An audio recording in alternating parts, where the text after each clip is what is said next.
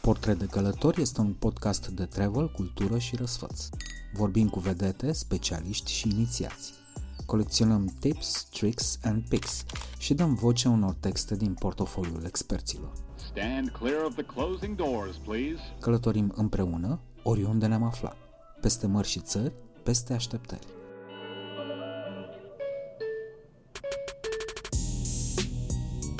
Azi mergem în America, la New York, cu Vlad Năchescu și în București, la Malmezon, cu Simona Deaconescu și Alex Radu. Practic, zilele astea aș pleca oriunde, numai să nu mă uit la știri.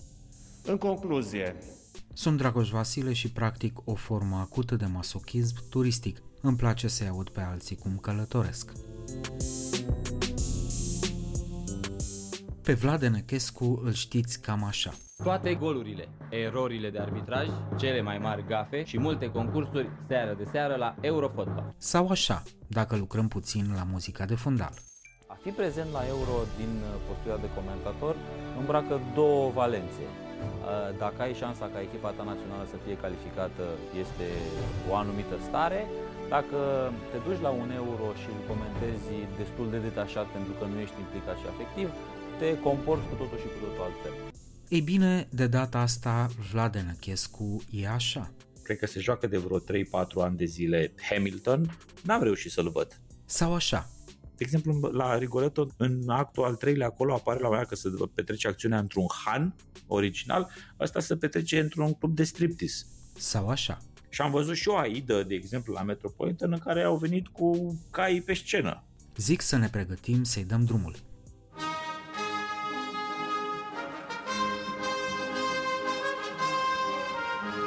Bine te-am găsit la portret de călător, uh, Vlad. Mă rog, te-am găsit eu mod de a spune că eu sunt acasă la mine, tu ești acasă la tine. Bine că te-am găsit și eu, chiar și de la distanță, dar bine că ne-am întâlnit. Te-ai întors săptămâna trecută de la, de la New York, am și încercat de altfel să vorbim în timp ce erai acolo, n-a, n-a, n-a fost să ne iasă. Presupun că ai auzit că administrația americană îi sfătuiește pe americani să nu călătorească în România și ai făcut tu fix invers. Cu ce treburi la New York? M-am dus pentru că doream să mă duc și uh, trebuie să-ți mărturisesc că e ca un soi de obicei în familie, între al meu și al soției, uh, măcar o dată pe an trebuie să ajungem în Statele Unite. Fie pe coasta de est, fie pe coasta de vest, uh, în funcție de ce prindem, cum mi se năzare și ce oferte de bilete în special uh, găsim. Pentru că pandemia ne-a interzis treaba asta în 2020. Ultima oară am fost undeva în, cât să spun eu, că era octombrie 2019 și atunci am uh, profitat de ocazie și am spus gata repede pe cât posibil hai să facem uh, drumul ăsta acum acolo și iată-ne am ajuns într-o scurtă vacanță de o săptămână. Mă, e bine. Bine că n-ai fost cu treabă, că chiar voiam să te întreb de ce a plecat Claudiu Miriță de la FC New York. Băi, de traducție la chinezi, de nebun. Ei știu ce fac acolo. Știi cum e că fotbalul ăla al nostru, jucat în America, este, să zic așa, în fază de beta version, da? Nu e 100% clar că oamenii se conectează la treaba asta, unul la mână, doi la mână, mare parte dintre susținători, suporteri, fani sunt tot de-ai noștri, mexicani, sudamericani, tot felul de emigranți, da, care stau și care sunt mai familiarizați cu soccerul. Americanii rămân în continuare dedicați, să spunem așa, fotbalului american, basketului, baseballului sau hockeyului. Rămân în continuare opțiunile principale pentru ei. Păi și de ce n-am găsit mă, o poză dintr-o sală de basket cu tine? Păi uh, trebuia să găsești, că am și pus una acum, că am prins super meci și la Madison Square Garden. Ăsta este iarăși unul dintre fetișuri. Odată când ajungem acolo trebuie să prindem un meci, găsim o variantă în funcție de coasta în care suntem și facem și un drum lung dacă e nevoie, doar să, fim, să, să ajungem la un meci de NBA. Am fost la deschiderea sezonului, practic, Ce ai a văzut? doua zi de NBA și am văzut New York Knicks cu Boston Celtics. Ah, Super bun. meci. Adică, Dragoș, am văzut vreo 10-15 meciuri pe viu la viața mea în sală uh, și pot să spun cu convingere că ăsta este cel mai bun meci pe care eu am avut ocazia să-l văd în direct uh, în sală de NBA din toată viața mea. două reprize de prelungiri, mega atmosferă, sara plină, debut de sezon, toată lumea aștepta să înceapă, chiar a fost o super, o super seară. E complicat, acum așa ca informație cumva pragmatică, să faci rost de bilete, trebuie să, să te îngrijești din vreme, să plănuiești să, sau cumperi foarte scump în ziua meciului de acolo. Ambele variante sunt uh, valabile, fie poți să cumperi în ziua uh, show-ului, ziua meciului, ca și la Broadway, cam aceeași treabă este, sau poți să le cumperi în avans. Ești mai sigur pe tine dacă le iei în avans, dar bineînțeles că funcționează și varianta de a te duce acolo, plus că mai găsești câțiva de ăștia care erau și pe vremuri pe la Patria, nu sunt chiar aceiași, dar aia din față pe acolo mai vindeau un bilet înainte, sigur la un uh, suprapreț. Din dar găsești și, sau... și ziua aia. nu știu, care erau mai colorați așa, nu pot să spun că erau din, uh, din zona asta. erau macedonii de culoare, nu știu să spun. Oricum, eu aș începe cumva previzibil cu două întrebări care într-un dialog cu tine sunt uh, obligatorii și mă gândesc în primul rând să mă adresez jurnalistului. Cum se simte pandemia la New York și, și cum te afectează ca turist? Uh, și doi, de fapt, trei, cum merge treaba pe Broadway? Da. Uh, păi hai să le luăm pe rând. În primul și în primul rând pot să spun că totul este mult mai relaxat. Dar nu poți să intri absolut nicăieri fără certificat verde. Fie că e vorba de restaurant, uh, inclusiv la un Shake Shack, da? care este o burgărie până la capăt, nu e vreun restaurant de, de fițe. Fie că vrei să intri pe Broadway, fie că vrei să intri la operă sau că vrei să intri la un spectacol, la Madison Square Garden sau la o meci de basket, fără certificatul verde, atenție, însoțit de ID, nu intri poți să ai toate vaccinurile din lume dacă nu ai certificat verde, dacă poți să ai teste, nu contează, trebuie să ai certificat verde. Singura diferență față de ceea ce trăim noi este că americanul solicită măcar o doză de vaccin. Nu spune că trebuie să fie schema completă, 2-10 zile de laș și așa mai departe, dar măcar o doză de vaccin. Și nu crede-mă, nu am văzut pe nimeni să se plângă de ideea că este chestionat la intrarea în restaurant sau în sală de certificatul verde și de ID toată lumea era în coadă pregătită, scoteau imediat uh, respectivele informații, le ofereau celor de la poartă, mergeau mai departe. Odată ce intri într-o zonă de genul ăsta, îți spune foarte clar că este la latitudinea ta dacă folosești masca sau nu o folosești. Mergând pe principiu că oamenii dacă sunt vaccinați, cel mai probabil e foarte greu să mai răspândească între ei. Și tocmai de aceea aș spune că peste 80-90% din cei prezenți la evenimentele astea majore erau fără mască. Asta la basket și la concert, că spun că am văzut și un concert. La Broadway a fost um, un procent mai mare de oameni care au rămas cu masca pe față și și spun în sală să-ți păstrezi masca. Ok. Da, deci acolo Sălile e... Sălile mai mici, probabil. Sălile, dar nici ele nu sunt foarte mici, dar rog, față de Madison Square Garden, da, da. categoric mai mici. Pe stradă te poți plimba în voie, fără mască, fără niciun fel de problemă. Cred că există la două, trei colțuri de-astea, da, la două, trei blocuri, uh, găsești câte o gheretă, rulotă și așa mai departe, unde poți să-ți faci un test rapid free of charge. Adică omul de rând, că ești turist, că ești american, te poți opri, hai să văd cum mai sunt, just for fun. Unii poate că le trebuie altora să călătorească și așa mai departe, dar testele se fac inclusiv în Times Square free of charge. Din punct de vedere turism, a fost mai puțină lume decât în anii precedenți, în vizitele mele precedente. Adică, din perspectiva asta, cred că a fost uh, perioada cea mai bună pentru că nu ne-am călcat pe picioare realmente la zonele astea supraaglomerate și din acest punct de vedere și toate cozile, așteptările și așa mai departe sunt uh, reduse. Dar uh, viața este într-o, ea spune, normalitate, dacă ar fi să derulez caseta așa și să mă gândesc cum a fost în 2019, să știi că nu sunt multe diferențe, poate doar că vezi din când în când pe stradă pe cineva cu mască și faptul ăsta că unde vrei să intri îți trebuie certificatul verde și ID-ul. În rest, oamenii trăiesc normal, oamenii și-au reluat viața pentru că și procentul este unul foarte, foarte mare și mai mult decât atât, aproape zilnic am văzut e drept că n-am stat în fața televizorului, știi, dar dimineața până bei cafeaua, până te mai învârți pe acolo, mai aruncai o privire și seara erau foarte multe discuții despre vaccinare, despre pandemie, despre încurajarea și în spațiul ăsta școlar. Chiar acum citeam, ă, văzusem o știre acolo săptămâna trecută, Pfizer recomanda și uh, asigura pe toată lumea că vaccinul pe care îl livrează este uh, safe pentru copiii între 3 și 12 ani. Deja știi că era discuția ce Da, facem știu. cu ei și așa mai departe. Uh, Procentul mare de vaccinare, cred că a dat această relaxare. Acum nu sunt, e drept că n-am urmărit cifrele, dar nevastă mea îmi spunea că în America uh, săptămâna trecută era undeva la 5.000 de cazuri pe zi, la câte sute de milioane sunt ei, comparativ cu 10-15 câte am avut noi, 17.000 de cazuri pe zi la câteva milioane câte suntem noi. Păi și n-ai văzut șoșocii ieșind în Madison Square să facă Băi nu, proteste, să...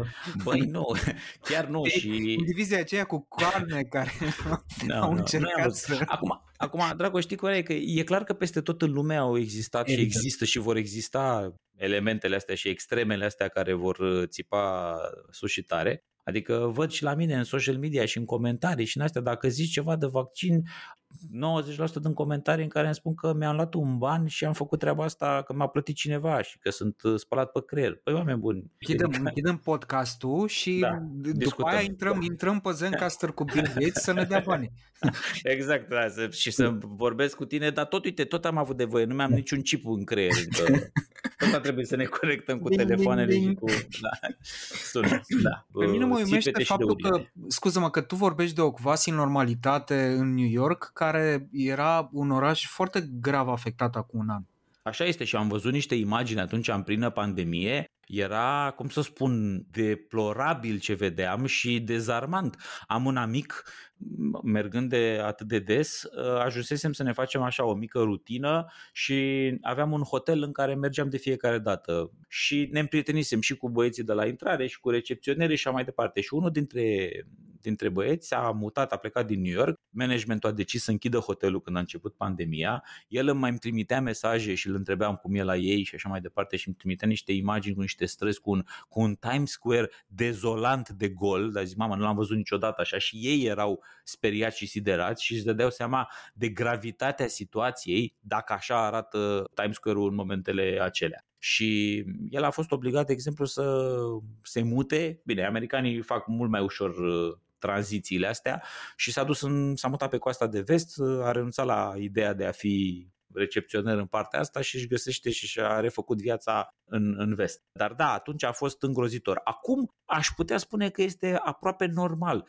Am văzut aglomerație, am văzut cozi, am uh, revenit, a revenit acel uh, zumzet permanent al Manhattanului, acele claxoane pe care le auzi aproape la fiecare 5 secunde. Adică totul revine la o normalitate, chiar și uh, dimineața, că fiind cu diferența asta de fus orar, uh, undeva la șase jumate, șapte eram pe străzi, îți dai seama, nu? Oamenii erau la serviciu, știi, cu păhăruțul de cafea în mână, exact tipic americanesc ce vezi în filme și ce am văzut de-a lungul timpului, oamenii și-au reluat. Parcarea costă la fel de scump, nu s-a ieftinit nimic. Metrou era, am fost o singură dată cu metrou cei drept, uh, că avem, uh, îți povestești asta, mergem cu metrou până în Brooklyn, după care o luăm pe jos, așa, traversăm Brooklyn Bridge și ne plimbăm. Știi că este iarăși o chestiune de promenadă și, o, și o, un obicei pe care l-am făcut și care nouă ne place foarte tare. Și atunci și-am văzut și în metrou lume multă. Adică, da, e o oarecare normalitate.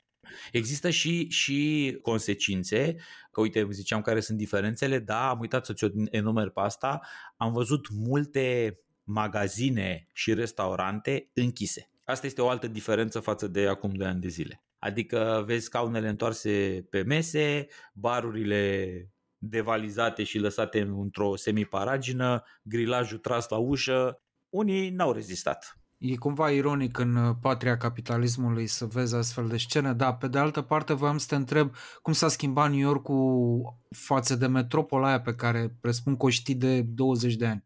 Multă lume spune că e mult mai scump. Da, asta am simțit-o.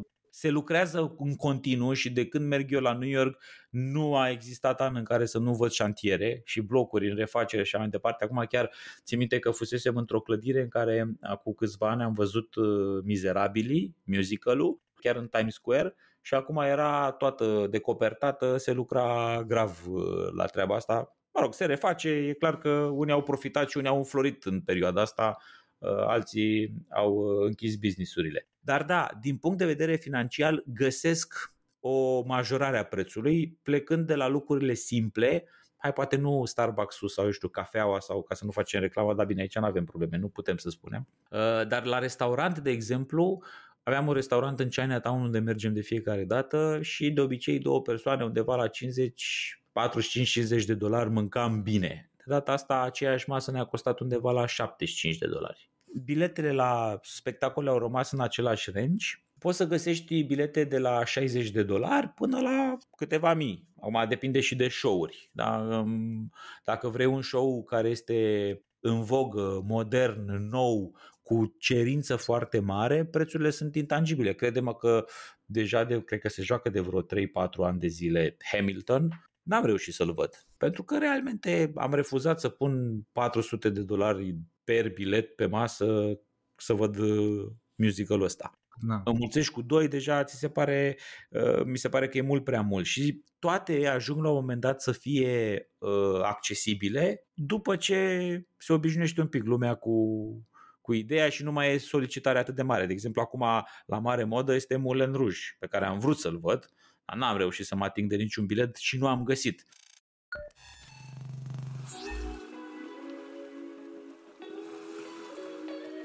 Podcastul Portret de Călător este prezentat de OTP Bank. Mai calculat, mai relaxat.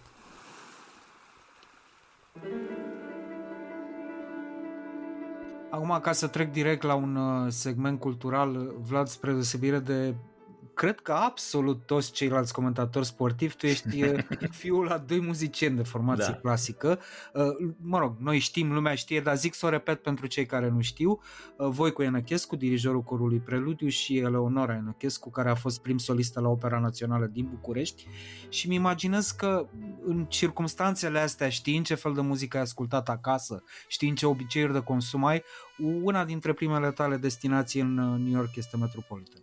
Da, Metropolitan și uh, este unul dintre motive. Uh, când facem uh, planul de deplasare în Statele Unite și în special la New York, să spun un lucru foarte important pe care îl luăm în calcul când stabilim perioada este inclusiv programul de la MET. Ei bine, anul ăsta n-am putut să, nu, nu pot să spun că am considerat neapărat metul ca prioritate, prima dată să zic așa de când merg la New York și pentru faptul că mi-am dorit atât de tare să merg, să ajung în, la New York, încât nu mai contați, bă, dacă nu găsesc nimic, asta e, nu, nu merg, nu mă duc. Și ce ai prins? N-am fost la Met, anul ăsta n-am fost la Met, uh, pentru că era uh, o premieră de o chestiune nouă, jazzistică și nu neapărat o operă. Fire shut up in my bones. Exactly sunt mai conservator, să știi, nici spectacolele de operă. Băi, dar este, este compusă de un super muzician de jazz. E adevărat, e adevărat. Tocmai de-aia zic, ea nu este o operă. Terence Blanchard, e... Așa este, m-am uitat, am văzut despre ce este vorba, știam uh, treaba asta. Nu este neapărat o operă, n-am ascultat, n-am văzut nimica,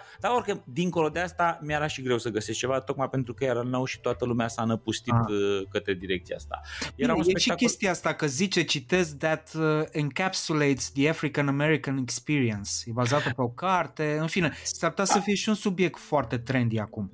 E un subiect mega trendy pentru că și cele două musicaluri la care am fost, tot pe direcția asta ne ducem. Unul este clar 100% Caroline or Change și okay. celălalt am văzut uh, Ain't No Proud uh, Temptation despre viața și cariera grupului Temptations. Aș vedea asta. Foarte bun. Mă întorc. Deci, nu m-am dus la treaba asta pentru că, repet, nici nu se putea atinge și am dozele mele de conservatorism, așa, știi? Nu, nu-l văd pentru operă, era poate în altă parte, nu, nu neapărat acolo. Și mai era Turantot pe care l-am văzut în două rânduri la Met, nu m-am mai dus și a treia oară că nu era nicio distribuție care să îmi rupă ceasul așa, știi? Și atunci am zis, e ok, l-am văzut. Deci de data asta n-am fost la Met. Dar pot să spun că am văzut foarte multe spectacole, unele absolut fabuloase, pe unele le-aș vedea încă de două, trei ori, dar inclusiv la Met am avut, uite și îți dau exemplu lui Rigoletto, de Verdi. Uh, este un spectacol gândit uh, modern, regia este modernă, acțiune se mută într-un uh, Las Vegas al anilor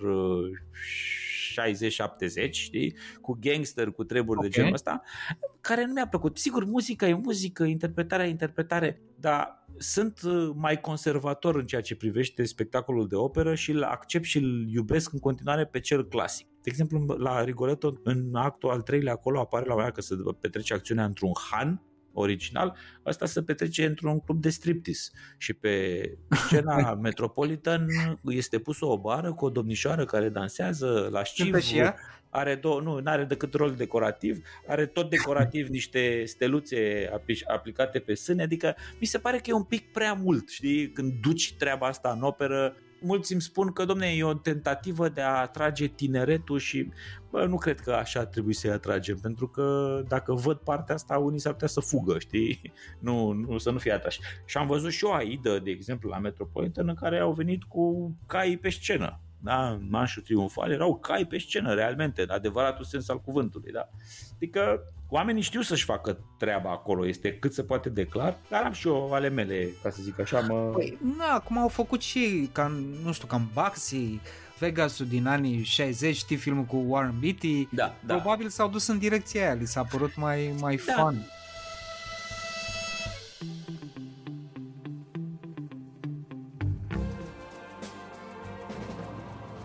On Location e pastila de travel și cinema care îți spune unde s-a filmat ca să știi unde să călătorești. De la un cinefil pentru entuziaști. In fact, would you like to join us? Sure.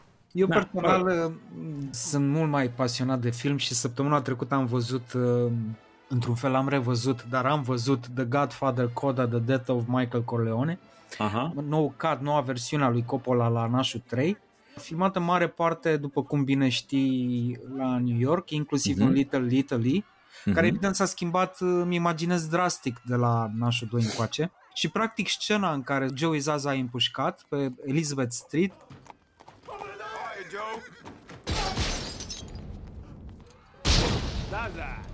e paralelă cu Mod Street în Mhm. mica Italie, unde Mhm. Don Corleone e împușcat în nașul 1. Apropo de astea, sunt lucruri care pe unii oameni, ca mine să spunem, i-ar interesa foarte mult în New York. Da, tu personal, pentru că sunt mii de filme turnate acolo, dintre care, nu știu, poate exagerez câteva zeci ale lui Woody Allen. Ai locuri de-astea de pelerinaj cinefil în, în New York?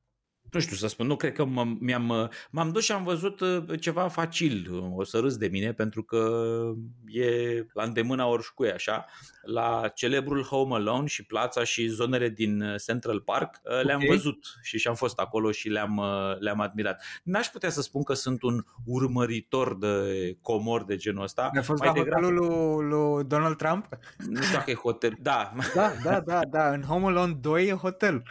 evident, da, e, Da, da, da. Da, ăla îl vezi, că n-ai cum să treci pe acolo. A fost, de exemplu, a fost uh, prima clădire Trump Tower în care am intrat când uh, am fost prima oară la New York.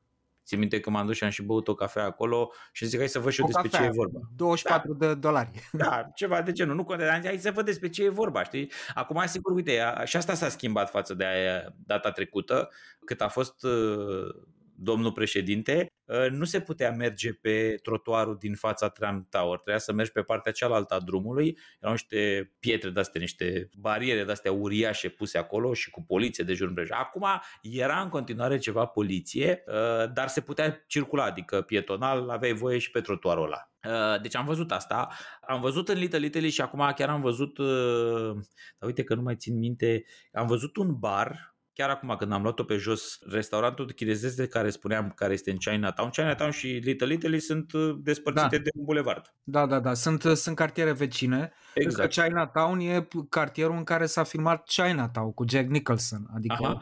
E, în Chinatown, chiar pe Mod Street, este restaurantul la care spun că mergem în fiecare an. Și luând-o pe Mod și coborând așa, este exact ce îmi spuneai tu, apropo de... Aha. Uh, Da, ce ai fost acolo, vezi? Am fost, am fost, nu, am fost, de exemplu, uh, mi-a mai zis uh, un uh, român, am mâncat într-o seară la un restaurant uh, Sparks se cheamă, unde a fost împușcat un mare mafiot chiar în fața acolo și am văzut după aia pe internet uh, pozele și toate cele, chiar cu asasinatul în fața restaurantului, la ieșire l-au așteptat unii, au descărcat mitraliera în el și au, uh, și-au tulit-o, știi? Vezi, dacă ar fi fost fitul lângă noi acum, uh, ar fi întrebat, dar de ce nu te-ai dus să vezi barul din Mafia? din Da. jocul Mafia. E jocul mafia, nu. Na, Asta l-a ratat și pe ăsta, nu l-am Ai arătat și pe ăsta, vezi? nu l-am văzut. Măi, uh, dincolo de asta că am ajuns la cuvântul ăsta Magic Bar și chiar nu vreau să insist asupra lui pentru că nu știm exact ora la care se ascultă acest podcast, dar cu siguranță, indiferent de ora la care se ascultă, cineva mănâncă. Și Mhm. New York mi se pare o destinație gastronomică în sine. Cum abordezi tu subiectul ăsta când mergi acolo? Unde mănânci, ce mănânci, ce ai descoperit?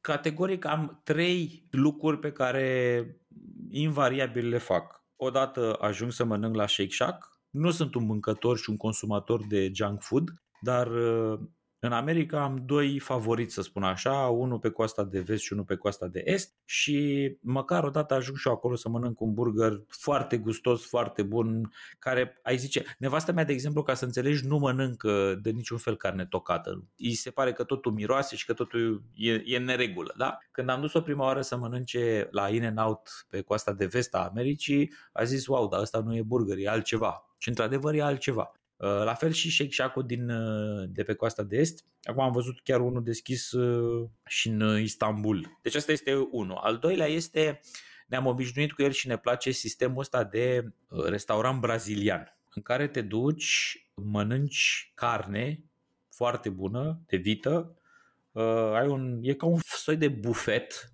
o masă de asta plină de side dish-uri pe care poți să ți le iei de acolo, e un preț fix și vin niște domni cu niște țepușe uriașe așa, sunt 8 tipuri de, de carne pe care ei le prăjesc, taie din ele și îți dai un cartonaș pe față roșu, pe față verde și dacă ești pe verde vine, dacă ești pe roșu te lasă în pace. Știi? Și poți să stai acolo și o zi întreagă. Sigur, nu poți, e clar că nu poți să mănânci, da? dar spre deosebire de un steakhouse obișnuit, aici ai aproape la aceiași bani cu care mănânci o friptură la un steak, aici poți să mănânci 8 tipuri de carne, știi? Nu câte o friptură din fiecare, dar bucățele și guși un filet, guși un uh, picania și așa mai departe. Și atunci asta este, se numește fogo di chao, este brazilian 100%, am mai văzut și altele și am mai testat și altele de-a lungul timpului în New York pe același principiu, ăsta rămâne din punctul meu de vedere cel mai mișto și cel mai gustos și cel mai elegant ca și restaurant. Și al treilea, cum ți-am spus, este neapărat uh, Chinatown și de obicei mergem la o bombiță pentru că nu poți să-i spui neapărat că e restaurant. La fel, descoperit de niște prieteni foarte dragi cu o mâncare excepțională. Restaurantul nu spune nimic, aproape că nici nu-l găsești prin uh, site-uri, TripAdvisor și așa mai departe, dar uh, cineva a intrat în el întâmplător odată, i-a plăcut atât de tare, s-a dus din gură în gură, ca să spun așa. Ne-am dus și noi, am văzut că e foarte bun. Anul ăsta, de exemplu, a fost de două ori, ca să înțelegi, și am bătut drumul pe jos până în Chinatown, tocmai pentru că hai să mai mergem la 4, 5, 6 restaurantul nostru. Uh, vreau să ajung, acum era închis, este un restaurant care se numește Stardust. Niciodată n-am putut să intru pentru că nu acceptă rezervări, întotdeauna este coadă, și ce se întâmplă înăuntru? Sunt uh, absolvenți sau studenți de musical din New York care sunt ospătari și fac banii pentru studii și așa mai departe și care oferă, cum să spun, adevărate concerte, dar recitaluri, când vin la masă și servesc, își concep cât un moment de musical și cântă, da, acolo și cu acompaniament și cu aplauze și adică e un, e, o, e un restaurant cu spectacol, știi, inclus ca să zic așa. E pe uh, 1650 Broadway, în colțul de sud-est? Este pe de la 51 uh, Street? Acolo cred că e la 51, este, da, este pe un colț de stradă, cred că pe Broadway, ai dreptate. Da, da, da, Eu, acum l-am googlit și pare că e un restaurant cu temă retro. Da, și populat de muzicieni. Și tot am zis hai să ajung, hai să ajung. Am fost și acum să ne uităm ce și cum. O dar... chelneriță soprană. de, de asta spus, sunt, și nu numai una, sunt mai mulți care, care cântă. Acum era închis, era out of service, probabil că, na, tot din motive pandemice se confruntă și cu treaba asta. Am încercat și astea, Morton's Grill, uh, Smith Zvolensky. Mm. E clar, aici te duci la punct ochit, punct lovit. Am încercat inclusiv pe stradă, este o mare...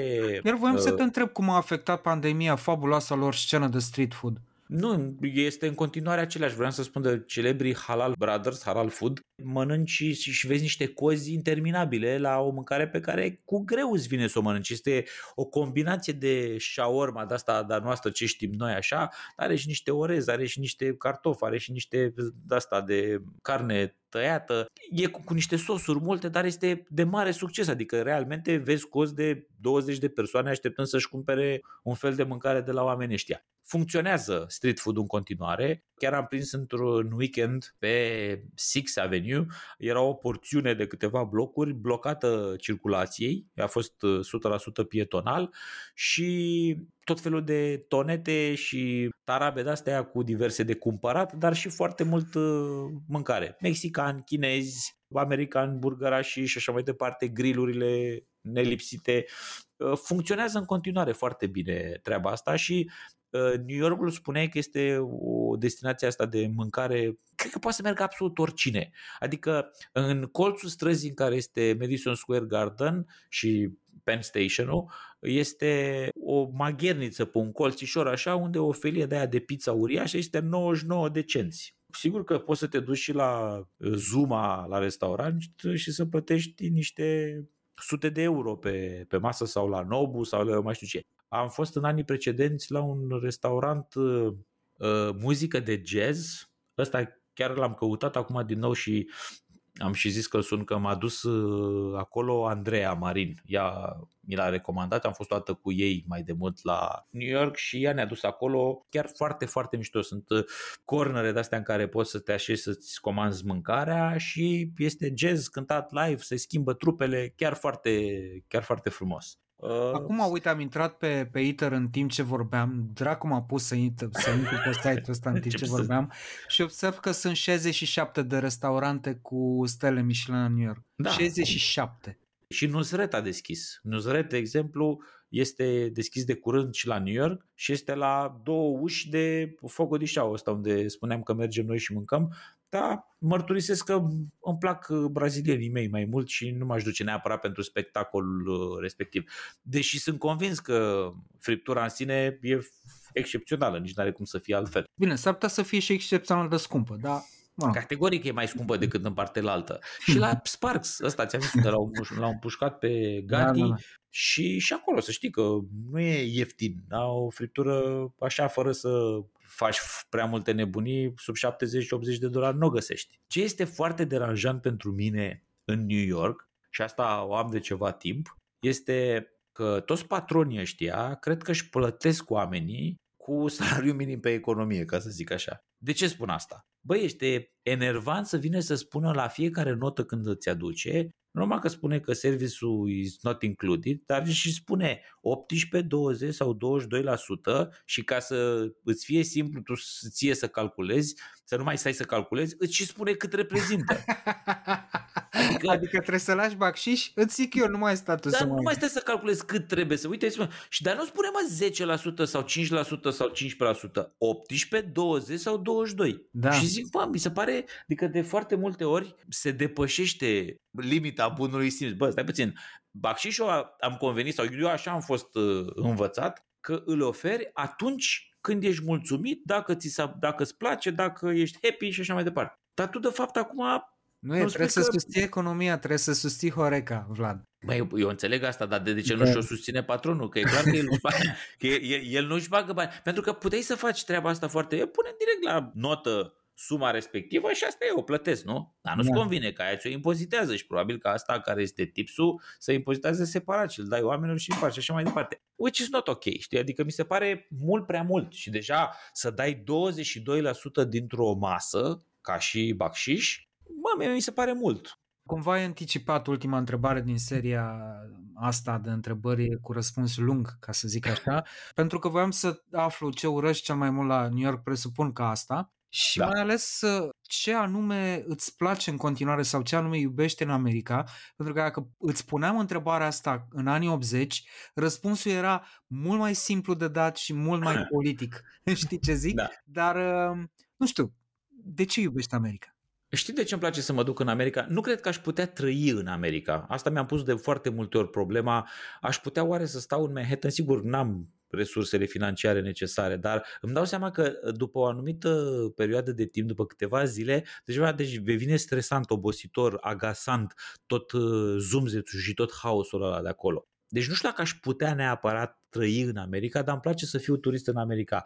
Pentru atmosfera asta pe care mi-o dă, pentru partea Broadway în Est, opera, Metropolitan, chiar și Vegasul pe care la fel, dincolo de chici, mie îmi place foarte tare pentru că show-urile pe care le vezi în Vegas nu le vezi în altă parte, da? Păi, sala de la Caesars Palace a fost construită special exact. pentru că aveau contract cu Celine Dion. Adică... Exact. și gândește-te că în sala respectivă, la prima variantă de show al canadiancei, numai wall a costat un milion de dolari. wall din spate, da, pe care au proiectat imagini. Am văzut-o pe Celine de două ori, ea la câțiva Și a terminat, ani... anul trecut cred că a Știu, terminat. A terminat înainte de pandemie da. și acum tot a zis că se apucă să cânte din nou Uh, doar că și-a amânat, mi-a zis uh, Daniela, Daniela, nevastă mea este fan Celine Dion, am văzut de două ori la Vegas și acum trebuia să revină, dar uh, ceva probleme de sănătate. Deci asta este, m-a întrebat de ce îmi place, asta îmi place foarte tare și acum poate vorbim altă dată și despre Vegas, pentru că și ăla este locul ăla.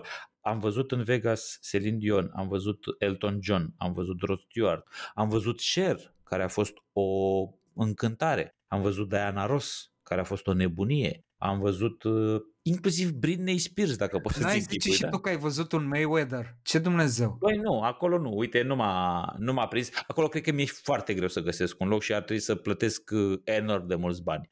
Deci îmi place pentru că ce poate să-mi ofere Broadway-ul, când mă întorc la New York, uh, nu găsești nicăieri în lume. Londra, care este, să zic așa, varianta europeană a New Yorkului, e ok, dar nu este la nivelul și la calitatea Broadway-ului.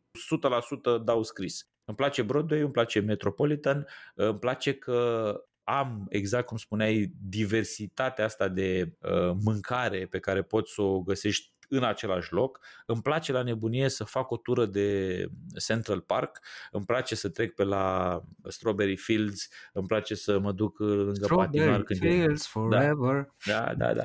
Îmi place să intru și la Guggenheim, care este pe o latură a Central Park și să mai dai cu nasul pe acolo să vezi ce uh, expoziție s-a mai, uh, s-a mai pus. Nu în ultimul rând, uh, Dragoș, este și o variantă excepțională de shopping. Adică găsești foarte multe lucruri de foarte bună calitate, de mu- cele mai multe ori mult sub prețul din România. Um, La final avem un chestionar pe repede înainte unde eu o să te întreb niște chestii și tu o să răspunzi scurt pentru Așa că te fac. rog eu frumos. Așa, așa sper că fac, eu sunt vorbăreț, ai văzut, sper că nu ți-am distrus. Păi nu, dar sunt șapte întrebări, așa dacă stăm pe, pe lungă îți dai seama ne mai ies două episoade. ok, am înțeles, încerc să fiu cât se poate de scurt și... Care e locul tău favorit de pe planetă? New York, Unde nu te-ai mai întoarce nici plătit? uh, Africa de Sud. Oh, de ce? Băi, am avut niște experiențe îngrozitoare. E drept că poate n-am văzut eu ce trebuia, dar am fost într-un oraș pe malul oceanului, la Durban se numește, cu treabă, cei drept, uh, și vreau să spun că am vrut să traversez strada să mă duc pe plajă și când am dat să ies din hotel a venit domnul de la security și mi-a spus no, no, no, wait a second, somebody will join you. Și m-a dus cu cineva, n-aveam voie să ies, magazinele erau cu bare și sunai la sonerie ca la bloc. Îți deschidea intrând, închidea ușa după tine, adică really, o senzație de aia de lipsă de securitate n-am trăit nicăieri. Ce film sau carte te-a inspirat să călătorești într-un uh, anume loc? Uh, Să știi că mai degrabă m-am dus și m-am uitat la Firenze și în Roma după cărțile lui Dan Brown. A, să vezi uh, locurile... Exact. Am înțeles. Uh, Ce ai în general în bagaje și nu m-aș aștepta să fie acolo? Pantofii de alergare? Uh, Te aștepta? interesant. Îți faci timp să alergi în vacanță?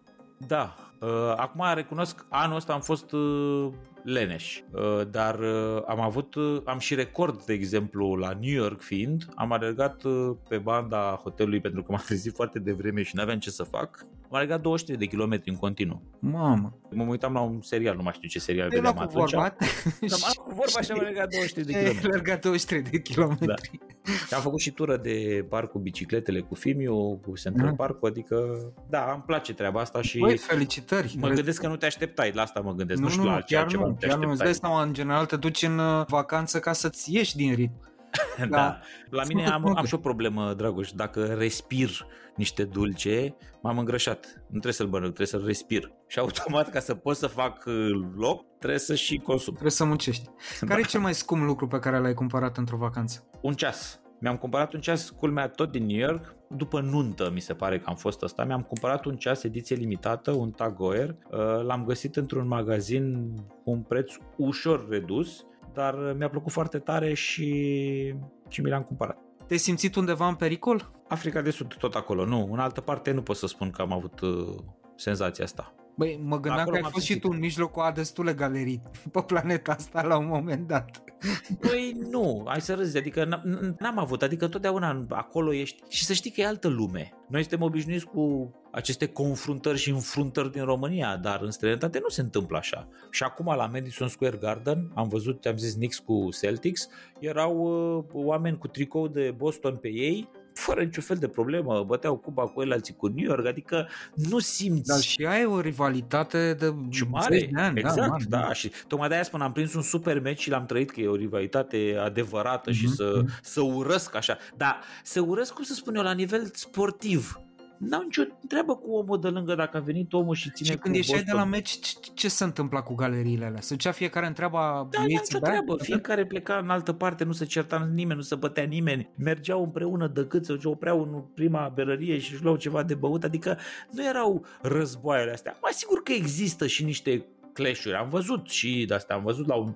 Mi se pare că la mondialul din 2006 am avut uh, o Germania-Anglia. Bă, și orașul ăla era am s-a jucat în Hamburg, dacă mi-aduc bine aminte, și era chiar realmente stare de asediu, adică eram și noi cu hotelul de media, cu poliție, erau lunetiși sus pe hotel, ăia se plimbau pe acolo, știau că era zona în care urmau să stea britanicii și așa mai departe, adică dar nu m-am simțit în pericol, really. Ultima fiind, care e cel mai bizar preparat pe care l-ai mâncat într-o călătorie? Uf, bizar. Băi, am încercat cu Grădinescu tot felul de tâmpenii coreene în 2002 la campionatul mondial. Și aici, dacă vrei, am un story drăguț, scurt. Emil și-a luat la un moment dat ceva, nu știu dacă știi de kimchi, da? Era o... Ai, Cum să nu știu de kimchi? Bun, bravo. E o varză foarte da, da. condimentată, iute și așa mai departe. Băi, pot să spun că i-a căzut pe tricou o pată, a doua zi dimineața avea o gaură în tricou în dreptul petei respective. Îți spun sincer. Adică... și am zis, wow, ce-o fi oare în stomacelul nostru în momentul ăsta? și tot Emil și tot în aceeași... El e mai uh, curajos decât mine. Eu sunt destul de conservator, adică n-am mâncat uh, scorpioni și de-astea de pe stradă. Emil și cu Iansu sunt uh, mega curajoși și încearcă orice fel de prostie. E, Emil a luat la un moment dat ceva care era un, un bol de orez cu niște carne și care avea deasupra niște fulgi, dar Dragoș crede-mă că era și ceva de genul ăsta, îi scria live, nu știu ce, fulgii ăia în contact cu căldura începeau și mișcau în farfurie de ziceai că sunt niște râme. Oh, Da. și, și cum nu erau râme? Nu, nu erau. și a zis, mănâncă repede că dacă nu te mănâncă ăștia pe tine până la capăt, adică nu supraviețuiești. Îți mulțumesc frumos, Vlad. Sper Mare să, drag. să fie bine, să fiți cu toții sănătoși și să ajungem împreună, mă rog, fiecare cu nevasta lui. la New Salutări York. Dianei. Mulțumesc frumos. La New York la anul și să fie chiar mai bine decât e acum. Deocamdată la noi e mai rău decât la ei. Cam așa este și eu îmi doresc și deja pregătesc uh, vizita în Statele Unite pentru anul viitor.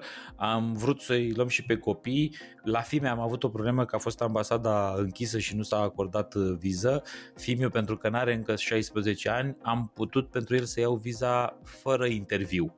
Dar Nati, pentru că a făcut 16 ani, trebuie să o amprenteze. Prima a avut viză până acum, dar nu mai poate să o dea prin poștă. Eu și nevastă mea mi-am luat, Dai mi-am seama, o luat prin poștă. prentează acum, o vaccineze, aia are și chipul, deci Chipul e e gata, pregătit. adică va fi, va fi pregătită pentru vizită, da. E- pentru aia.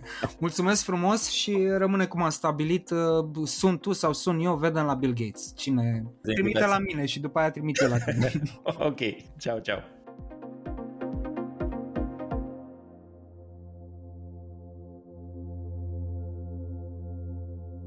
Clădirea are 177 de ani și inițial a fost o cazarmă militară, apoi o școală de ofițeri. Ulterior a fost tribunal militar, centru special de anchetă și detenție în timpul regimului Antonescu, centru de anchetă și detenție al securității în perioada de început a regimului comunist. Până la 23 august 1944, la închisoarea din Calea Plevnei numărul 139, cunoscută încă de pe vremea lui Cuza sub numele de Malmaison, au fost deținuți și interogați diversi oponenți politici ai regimului Antonescu.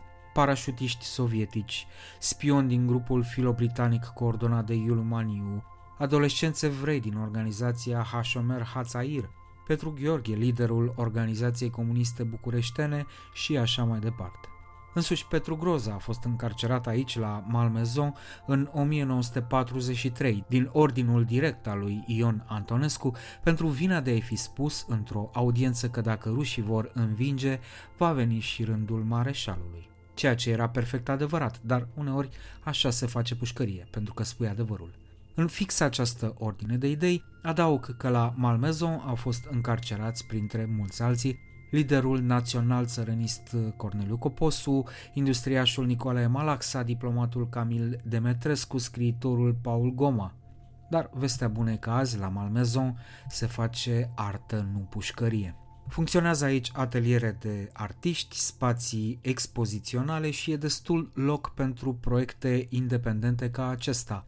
Izolare într-o serie de stări liminale, o instalație performativă bazată pe imagini, interviuri, cronici și mărturii ale celor care au trecut prin Malmezon, care folosește extrase din texte de Gombalaș, Mircea Damian, Augustin Vișa sau Corneliu Coposu. Despre acest eveniment, care va avea loc în curând și pe care îl recomand realmente călduros, precum și despre Malmezon ca destinație culturală, am vorbit cu Simona Deaconescu, coregrafă și Alex Radu, coautor concept curatorial și producător. Propun să ne așezăm corpurile într-o poziție comodă și, de ce nu, să dăm play la interviu. Podcastul Portret de Călător este susținut de MOL România care știe că un carburant și o cafea de calitate prind tare bine la drum. Vom încerca să vorbim tare și cu dicție. Da, da. Vă rog, ca și cum sunteți la Radio România Actualități. Îmi cer scuze ah. că nu suntem la Radio România Actualități.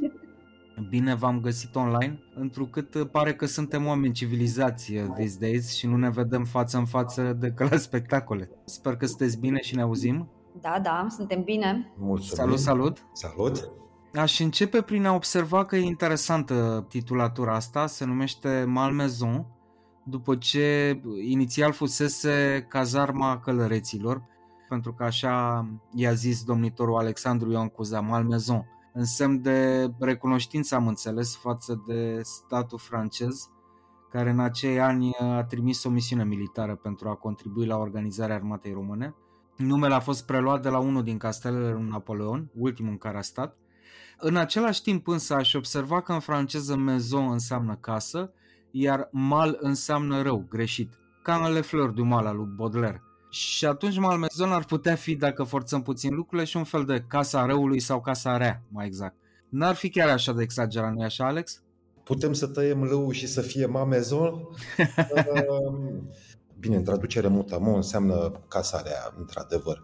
Mă referam la istoria zbuciumată a locului. Într-adevăr are o istorie zbuciumată, cu o nouă etapă foarte frumoasă și foarte interesantă în, în zilele noastre, extrem de vibrantă, aș spune. Într-adevăr, se numea Garnizoana Cavalerilor sau uh, Sfântul Gheorghe avea de fapt numele și apoi a fost da, da. Malmezon. Dar uh, a avut într-adevăr după acea perioadă în care a fost uh, garnizoană școală militară, apoi a devenit tribunal militar. A urmat uh, această perioadă intensă, să spunem, în care a fost centru de centru special de anchete și de detenție temporară, atât da. pe vremea lui Antonescu, în timpul celui de-al doilea război mondial, cât și imediat după, în primii ani de comunism. Sigur, pe vremea lui Antonescu erau aduși aici și anchetați și ținuți în detenție cei bănuiți de spionaj, atât pentru Rusia cât și pentru Anglia. Pe urmă au fost aduși na, dușmanii de corectat ai sistemului, printre care foarte multe nume din elita românească. Intelectuală. Din... Intelectuală, da, Maniu, da. Popozu, Steinhardt. A fost o perioadă care marchează în mod cert locul și mă bucur că am apucat împreună cu Simona să o cercetăm și să urmărim această intersecție, să spunem, între ce înseamnă izolare, corpul în izolare, în zilele noastre, în lockdown, și ce însemnat uh, în acea perioadă Tocmai asta urma să o întreb pe, pe Simona, ce fel de evoluție artistică este între moștenirea asta cumva grea și interesantă, apăsătoare să zic, cred că ăsta e cuvântul potrivit, și ceea ce, ce faceți voi zilele astea acolo. Când are centrul ăsta o nouă viață, e un centru cultural, multidisciplinar și se întâmplă un catralion de chestii acolo. În primul rând, cred că este bine de zis că um, noi acum lucrăm, adică eu lucrez ca artist invitat la Sacăt Malmezon, deci nu sunt unul dintre artiștii care are ateliere aici în atelierele Malmezon. Și eu tranzitez spațiul, uh, sunt în trecere. În al doilea rând, uh, felul în care am lucrat este că am pornit de la experiențele corporale ale oamenilor în izolare, pe care le-am preluat din memoriile pe care ni le-a trimis uh, Mihai Borcea, care este istoricul care s-a ocupat de această cercetare istorică și preluând aceste mărturii și aceste jurnale ale oamenilor care au experimentat izolarea în diverse feluri, pentru că, da, unii oameni erau într-o, într-un tip de izolare din asta foarte cruntă și um, totală, completă și complexă, dar nu toată lumea trecea, trecea prin, prin același tip de, de experiență și am preluat diverse uh, tipuri de a experimenta um, izolarea, dar și metode de a combate izolarea. Și teoretic și practic am transformat aceste descoperiri în principii de lucru cu, cu corpul. Am învățat și despre corpul nostru în timp ce am construit instalația. Și uite, mai e un lucru interesant de zis și bine de zis că istoria Malmezon nu este numai despre mm, aceste lucruri. Deci nu este numai despre închisoarea mm, tranzitorie care s-a întâmplat aici, ci acest centru de detenție, da, după aceea a fost uh, Iprochim, după aia s-a organizat tot felul de petreceri de Halloween, uh, filmări, uh, firme care... Da, asta după 90, la un moment dat era sediu al unor firme care făceau ceva bitcoin sau whatever. Da, și cumva, știi, instalația e și despre asta.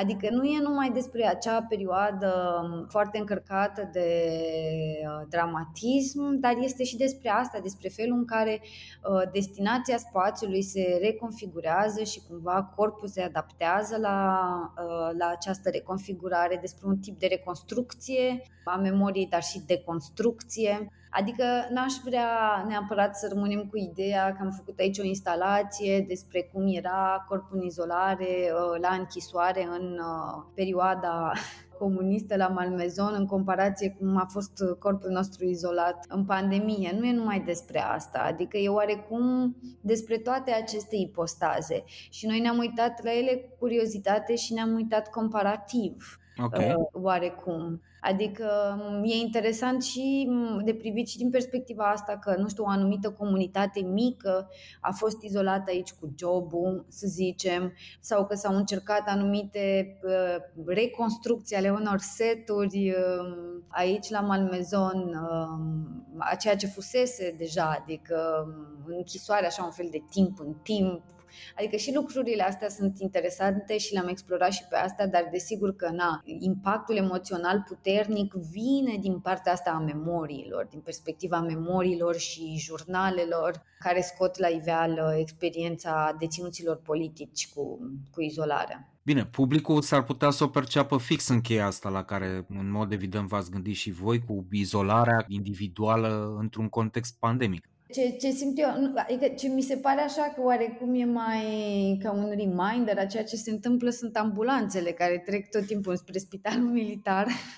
Adică oarecum știi și faptul ăsta că e spitalul militar aproape și tot timpul când uh, ajungem aici se văd ambulanțe care intră acolo sau oameni care stau la coadă să intre, să intre în spital. Știi, și asta oarecum e un reminder uh, al situației prin care trecem acum. Cred că publicul care o să vină o să descopere toate ipostazele și cel mai important, de fapt, va fi coprezența propriilor corpuri cu corpurile performerilor în instalația performativă din dormitoarele Malmezon, pentru că Sac la Malmezon, de fapt, este locul în care erau, au fost dormitoarele acestui loc. Și cred că cel mai important lucru cu care, până la urmă, spectatorii sau vizitatorii, de fapt, vor, vor rămâne, va fi senzațiile produse de coprezență în instalații. Da, ceea ce vrea Alex să zic este că importanța publicului e majoră în această, în această instalație. Participă cumva? Nu o să dau acum spoilere. nu dau spoilere, dar da, este un tip de participare, dar nu e, adică eu nu sunt adept a unui tip de participare forțat. Deci Ok. nu va fi ceva de gen, nu trebuie să se sperie oamenii, nu punem să Da. facă nimic dubios. Să vină pregătiți cu cine știe ce papuci de dans, știi? Nu, nu, nu, nu, nu, nu, nu. Vom construi ceva împreună la un moment dat, dar nu e... Adică e, e important pentru că ce ne-am propus noi um, și ideea asta a venit din, din partea arhitecților Justin Baroncea și Maria Gemen, Ideea asta de participare este mai mult ca publicul să rămână cu ceva, să rămână cu o informație, știi? Adică să nu se ducă acasă să zică, a, uite, am fost la evenimentul ăsta și în două ore oarecum să uite că s-a întâmplat și cumva am construit instalația astfel încât și ca lungime, nu știu, și ca intensitate, ca și m, structura ei uh, și compoziție. Și am făcut și acest design al experienței în, în interiorul instalației pentru public tocmai ca oamenii să rămână cu, ce, cu ceva mai mult, un tip de, de cunoștințe despre ce s-a întâmplat aici. Și tipul ăsta de, de knowledge nu poți să-l obții neapărat uh, doar uitându-te, știi, doar uh, fiind așa un simplu vizitator, între ghilimele. Adică oarecum trebuie să încerci să decriptezi și cam... De, Să despre te implici cumva. Mhm. Exact, exact, dar implicarea asta, again, nu dansează nimeni, sau adică nu e nimic de genul ăsta, încercăm să decriptăm ceva împreună. Deci nu, dar nici nu vreau să zic exact ce o să facă oamenii, că așa se strică toată surpriza. Nu? Am înțeles. Eu aș întreba ce presupune asta din punct de vedere vizual. Prezența corpurilor vizitatorilor în uh, instalația performativă în, împreună cu cea a performerilor formează ceea ce denumim uh, un real-time composition. Adică compoziție în timp real, ce înseamnă treaba asta? Înseamnă că dansatorii creează mișcare atunci pe moment, bazându-se pe niște principii pe care le-am discutat și le-am stabilit anterior. Pe românește nu este o coregrafie coregrafiată, care se știe dinainte și se performează în momentul în care intră publicul în sală. Din potrivă, este ceva care se creează atunci, pe viu, nu știu, poziționarea lor în spațiu depinde foarte mult de poziționarea publicului. Tipul de interacțiune mare parte din mișcare și intensitatea la care ea este performată, precum și spațializarea, depind foarte mult de felul în care se raportează spectatorii, nu știu cât de mulți sunt, dacă sunt mai statici sau dacă sunt mai activi, dacă stau foarte mult pe margini sau dacă călătoresc mult în spațiu. Foarte mult depinde de, efectiv, de energia lor și de deciziile pe care și ei le iau în funcție de, de ceea ce se întâmplă în spațiu. Deci, da, e foarte diferit de teatru, știi? Unde spectatorul stă pe scaun și se uită într-un punct. Uh, și tu, practic, construiești uh, din perspectiva asta. Acum e total, uh, e total diferit și ca timp și ca tip de experiență.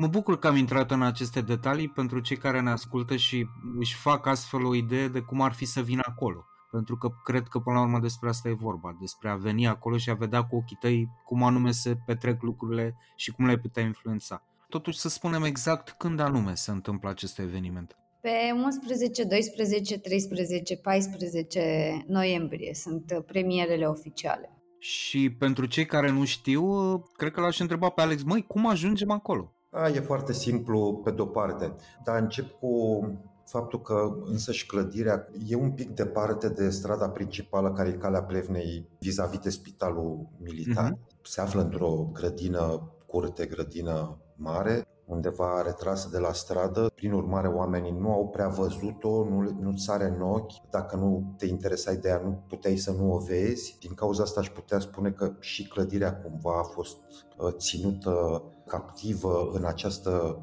tip de necunoaștere, ținută captivă departe de viața orașului până când s-a format această comunitate artistică anul acesta, atelierele Malmezon. Redat și clădirea, ceea ce mie mi se pare important. Inițial doar s-a format această comunitate artistică care avea nevoie de ateliere, dar da, asta este un tip de acțiune care redă comunității o clădire cu un tip de funcționalitate care la noi exista prea puțin. Am văzut pe contul vostru de, pe pagina voastră de Facebook, pe care o recomand și ascultătorilor, că încercați să renovați, ați investit cumva sau așa pare. Cum a fost aventura asta a reorganizării spațiului? E o, într-adevăr o întreagă aventură din toate punctele de vedere și am încercat să descoper spațiu pas cu pas. Era într-o stare în care a trebuit să sap realmente mult pentru a ajunge la ceea ce se vede în spațiu astăzi, uh, să-l remodelez într-un fel ca să fie cât mai uh, imersiv și să ofere o experiență cât mai potrivită pentru expoziții și pentru performance-uri. A fost muncă și de căutat inclusiv partenerii din punctul ăsta de vedere. Uh, ai multe de făcut cam totul, că nu aveam nici curent electric, nici căldură, nimica. Dar nu e un white cube oarecare, e mult mai mult decât atât. E un container de memorie, un spațiu martor al temporalităților trecute, inclusiv al propriilor expoziții pe care le-am făcut deja în spațiu și așa mai departe. Și uh, referitor la asta, care e programul în general al, al atelierelor și cum pot veni oamenii acolo, ce să vadă, când să vadă în atelierele Malmezon sunt uh, vreo 40 de ateliere de artiști și 10, cam 10 spații expoziționale. Atelierele de artiști, ipotetic, ar trebui să fie deschise sau vor fi deschise în funcție de cum evoluează uh, situația pandemică de două ori pe an, o dată primăvara spre vară și o dată toamna. Weekendul următor uh, va exista un astfel de opening al tuturor uh, spațiilor expoziționale, printre care și Sacra Malmezon și alături de noi, sigur, mai sunt uh, Ivan Hart, uh, Anca Poterașu, Sandwich Gallery. În ce ne privește pe noi, la SAC, pe termen lung, acest, această instalație performativă și colaborarea mea cu Simona deschide de fapt un program mai larg dedicat cercetărilor și practicilor coregrafice în spațiu specific expozițional, vizând pe de altă parte ceea ce denumim astăzi embodied knowledge, cercetările în domeniul de embodied knowledge, cunoașterea pe care o înmagazinezi în corp. Și aș încheia cumva sau m-aș îndrepta spre final întrebând-o pe Simona, totuși cam care ar trebui să fie publicul ideal pentru, pentru acest spectacol? N-aș vrea să speriem pe nimeni, nu trebuie să, fii, să te pricep neapărat la dans. Publicul meu ideal este tot timpul un public divers, deci se poate veni aici și în familie, desigur, nu cu copii foarte mici.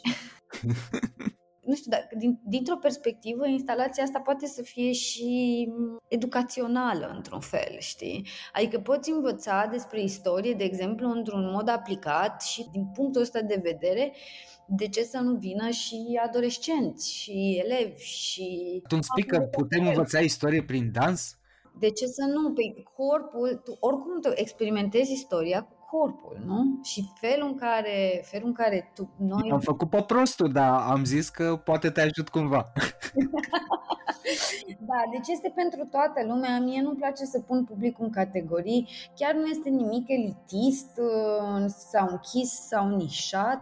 Am preluat niște texte de-a dreptul istorice din cărți, adică nu este ceva extraordinar de greu de decriptat din punctul ăsta de vedere și cred că este destul de accesibil. Ce va fi diferit pentru public va fi lungimea. Adică faptul că este o instalație care durează puțin mai mult, dar care în ultima parte implică și, și publicul, asta s-ar putea să fie, adică din punctul ăsta de vedere mă gândesc că experiența s-ar putea să fie diferită, nu din prisma faptului că nu vor înțelege ceea ce vor vedea.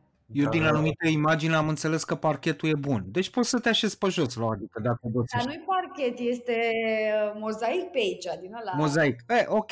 Sau ce e acolo? Ar fi fost bine parchet, nu e parchet. Bun, mai trebuie să investiți. Nu, nu, că mie îmi place așa să fie ro.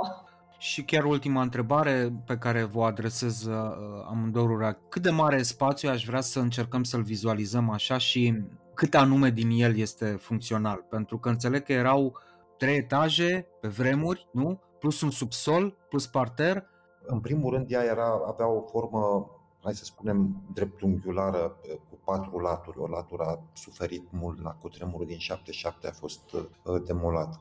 Astăzi, jumătate din uh, toată clădirea asta este închiriată unui uh, agregator de cabinete medicale. Cealaltă jumătate a devenit uh, comunitate artistică. La parter funcționează studiouri de muzică și o tipografie, whatever, în, în timp ce atelierele Malmezon sunt la etajul 1 și etajul 2, fiecare dintre ele având circa 1500 de metri pătrați de ateliere și spații expoziționale în total, deci sunt, vorbim de 3000 de metri pătrați de artă. Da, nu știu, e foarte fain spațiul ăsta, mi-a plăcut, uh, adică mi-a plăcut din prima, adică și ideea asta de comunitate de artiști mi se pare foarte mișto și mi se pare mișto că s-a făcut în București. Și nu știu, așa din interior spațiul se simte mm, fain, e un tip de dinamică pentru că na, sunt oameni care lucrează în ateliere tot timpul și așa, dar e și un tip de liniște care e aici în clădire, care e faină și te inspiră oarecum.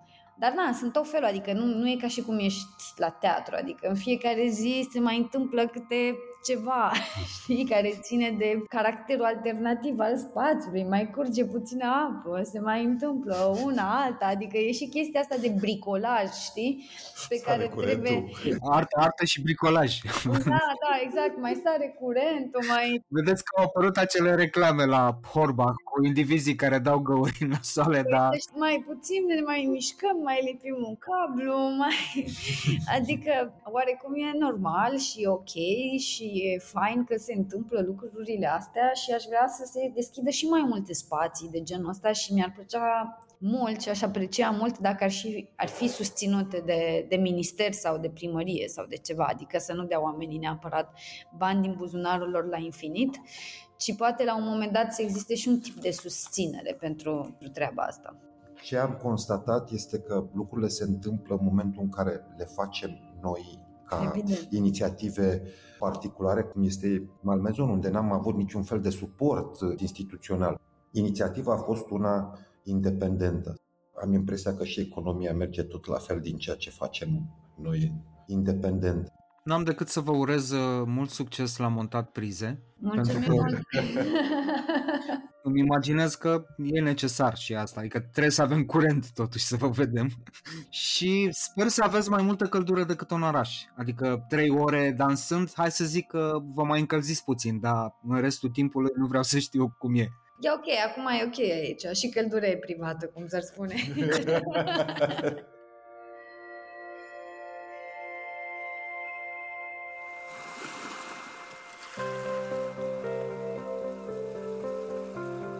Podcastul Portret de Călător este realizat cu sprijinul OTP Bank, întrucât cerul e mai senin atunci când prietenii călătoresc împreună.